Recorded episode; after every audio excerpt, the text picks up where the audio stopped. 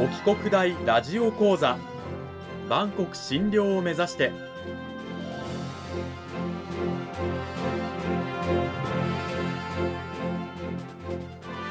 番組タイトルにある万国診療とは世界の架け橋を意味する言葉です。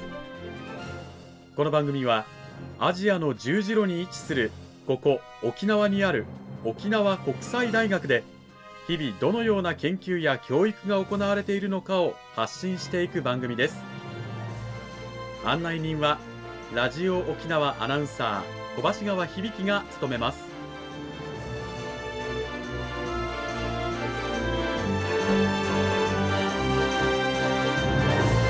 この番組は沖縄国際大学の提供でお送りします。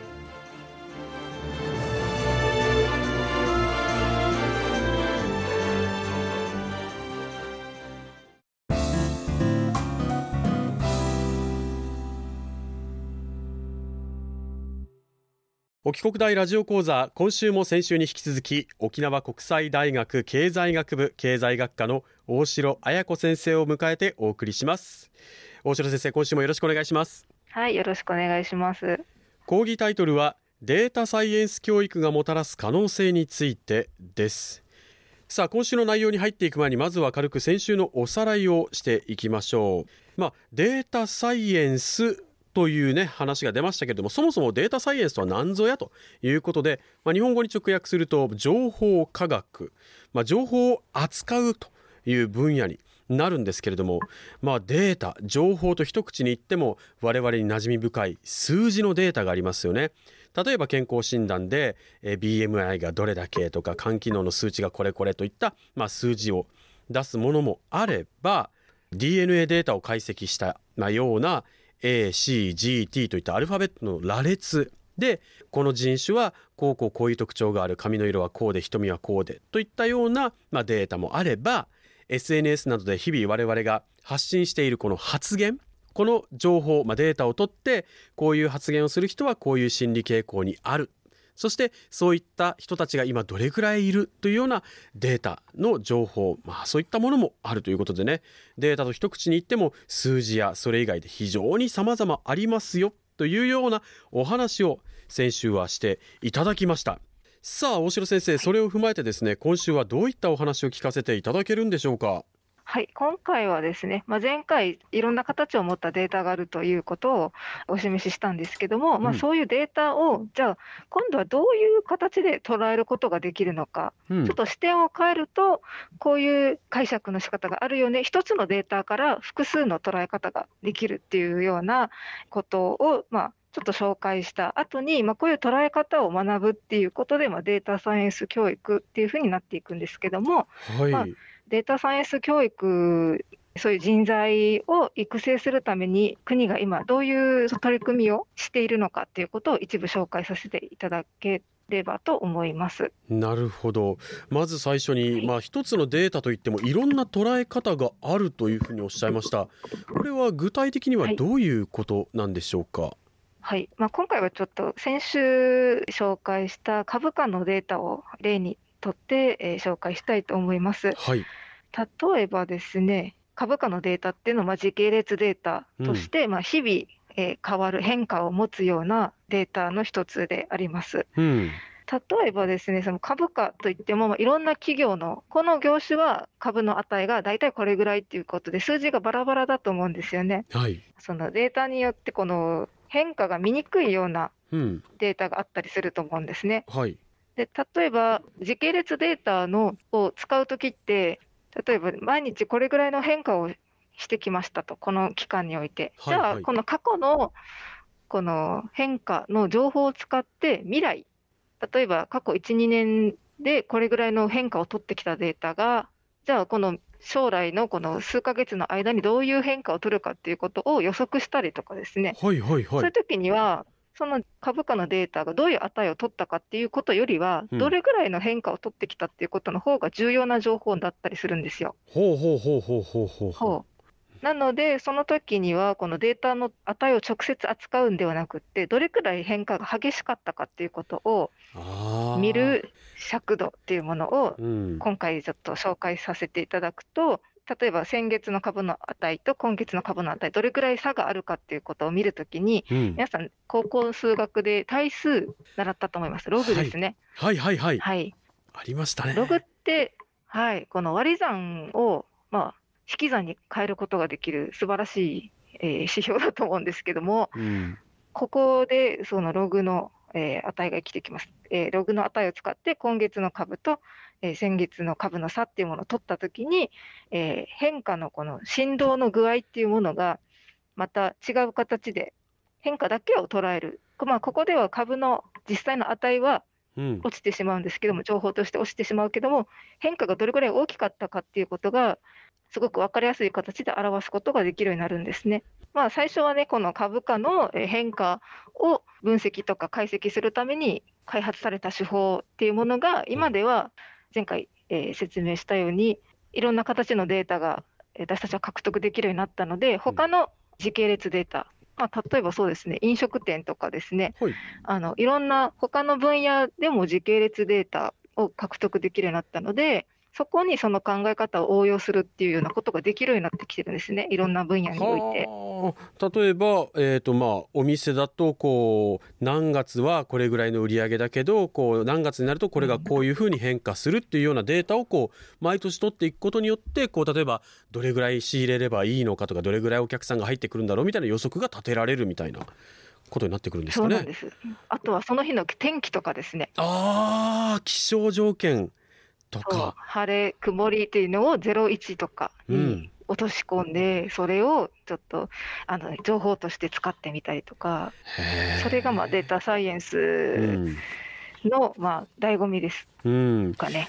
はい、実際そういったデータサイエンスってあの先生僕子どもの頃授業で受けた記憶がないんですけど実際教育としてはどうなってるんですか、はい教育としてはですね、まあ、日本はちょっと遅れがちと言いますか、うん、ちょっと資料を元にお話をさせていただきますと、はい、今、文部科学省がですね、2025年までに50万人のデータサイエンス人材を世界に輩出するという目標を掲げております。ほう、50万人はい、で全国の地方ごとの大学が、えー、手を取り合って、えー、連携をしてくださいと。で、これは言い換えると、50万人って、まあ、ほぼすべての小中高大学生ですね。うん。なぜ文部科学省は急にそんなことを打ち出したといいますか、言い出し始めたんでしょうか？はい、2015年に総務省が調査の報告として出しているデータがあるんですけども、はい、ちょっとタイトルが、ビッグデータの流通量の推計及びビッグデータの活用実態に関する調査研究ということで、うん、まあ、経営全般をはじめ、企画、開発、マーケティング、生産製造、物流在庫管理、保守メンテナンスっていう、まあ、いろんな部署の状況、管理をするデータっていうものに基づいて進めることっていうのが、うん、まあ、データを使って、えー、その業務の管理をすることが、データを使わないで業務を管理する場合に比べて、どれくらいの効果が出てくるかっていうのが9%から27%ぐらいのこの差が確認されているんですね。データを活用した方がまあ効率ははるかにいいと。はいえもう1点あってですね、2016年に、え報告されたものなんですけども、はい、企業の幹部におけるデータとアナリティクスを用いた意思決定割合が主要20カ国に対して調査された結果なんですけども、はい、世界の平均が61%だったのに対して日本は30から40%と最下位だったんですね。それで大変だっていうことになって 急遽そういう取り組みをお国が文部科学省がと。はあ、はい、いうことなんですね。で、全国の、えー、はい、実際にじゃあもうその教育というのは今始まってるんでしょうか？まあ、2020年度から、まあ、今年度からですね、小学校の教育課程においては、プログラミング教育が必修化されました。もう走っています。ようやくじゃあ、日本も重い腰を上げて子どもたちへの教育がスタートしているということなんですけれども、まあ、実際に先生は、はい、じゃあ、その教育において、どういったことが必要になってくる子どもたちへの教育には、お考えでしょうか？これは文部科学省がこうしますと言ってくれてることでもあるんですけども、うん、えー、小中学校の生徒に1人1端末を与えるというふうにしていますね。うん、はい、この端末がないと、やっぱりデータサイエンスはやっぱデータありきの教育ですから、はい、データをまあ、端末を通して見る、それから先ですよね、うん、このデータをどう捉えるかっていうこと教育が進んでいくので、端末を手にさせるっていうことをスタート地点にしているとまあ、我々はなかなかね受けてこなかった教育ではあるんですけれどもねデータを活用する子どもたちが増えていくと、まあ、いろんなね我々の例えば働き方であったりとか暮らしの在り方みたいなものにも変化とか出てきそうですよね。そうですね今まで、まあ、データはあってもそれをどういうふうにそこから情報を得るかっていうのは、やっぱりこの科学的なものだったり考え方だったり知識だったりっていうことが人間の方に身についていないと、データ自体もこの宝の持ち腐れになってしまうので、うん、やっぱり教育をする、データをどういうふうに扱うかを教育するっていうのはすごく重要なことだと思っています。その教育がようやく日本でも始まったばかりということで、はい、まあ、我々もね大人もいろいろと勉強していかなきゃいけないなということをですね今日の2週にわたっての先生のお話で痛感いたしました。大城先生今週もどうもありがとうございました。ありがとうございましたさあエンディングの時間となりましたけれども大城先生先生は大学で学生にどういった講義をされてるんでしょうか？はい、どの学部の学生でも受けれる共通科目と、あと経済学科の学生が対象になっている経済学科の専門科目両方あるんですけども、はい、まあ、共通科目としては統計学と数学を担当しておりまして、経済学科では、まあ、統計学と数学の経済学科バージョンですね。経済統計学と経済数学。あとは経済情報処理、えー、情報リテラシー演習、この辺はまあデータサイエンスに直結するのかもしれないですけど、データを扱う、まあ、データをどう操作するかっていう。うん。まあ、我々日々の生活の中でねいろんなデータを実は収集されている、まあ、インターネットの検索履歴であったり閲覧履歴であったりツイッターでつぶやいた内容であったりあるいはコンビニでの買い物の情報とか本当にねさまざまなデータを我々は収集されておりますけれどもいざ社会に飛び出した時にそれをじゃあどう活用するのかっていうことをですね皆さん学びたいという方は沖国大の大城彩子先生の研究室のドアをだんだんだんだんと叩いて先生教えてくださいと 足を運んでみてください。はい、2週にわたって沖縄国際大学経済学部経済学科の大城彩子先生にお話を伺いました。大城先生どうもありがとうございました。はいありがとうございました